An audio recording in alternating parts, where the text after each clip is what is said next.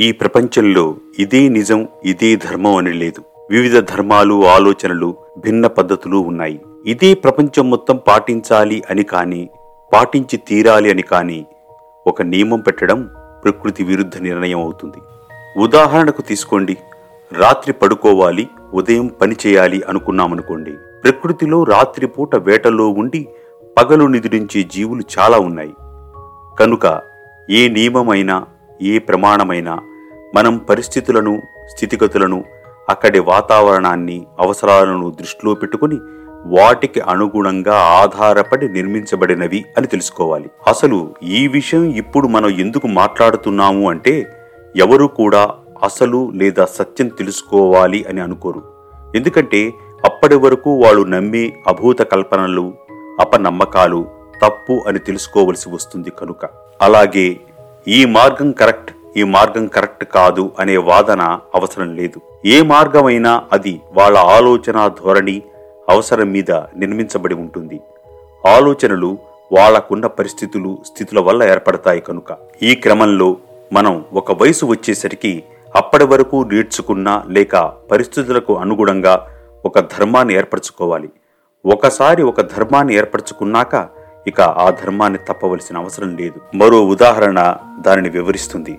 ఒక వ్యక్తికి ఉదయం లేచి యోగా ప్రాణాయామము ఆసనాలు చేయటం ఇష్టం అనుకోండి. కానీ అతనికి రాత్రి డ్యూటీ ఉండి రాత్రిపూట ఎక్కువ పని చేయవలసి వస్తే అతను తన పనులలో మార్పులు చేసుకుని కొన్ని నియమాలను తన ధర్మంగా మార్చుకొని దాన్ని అనుసరించవచ్చు.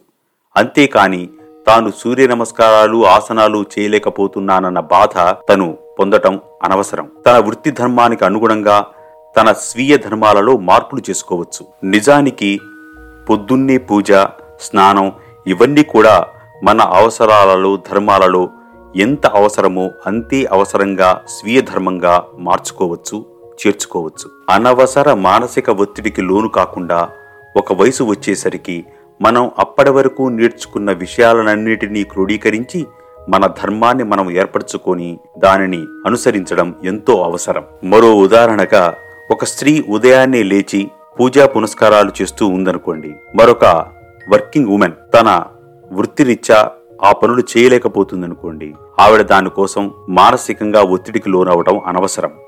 అలాగే ఉదయాన్నే ఒక వ్యక్తి వ్యాయామం చేయగలుగుతున్నాడనుకోండి. మరో వ్యక్తికి ఆ ఉదయం అతను తన డ్యూటీకి వెళ్ళాల్సిన అవసరం ఉంటే దానిని సాయంత్రానికి మార్చుకోవచ్చు. అంటే ఆ వ్యాయామం చేయటం అనేది సాయంత్రానికి మార్చుకోవచ్చు. కనుక ఇదే ధర్మం ఇదే పద్ధతి అంటూ ఏమీ లేదు.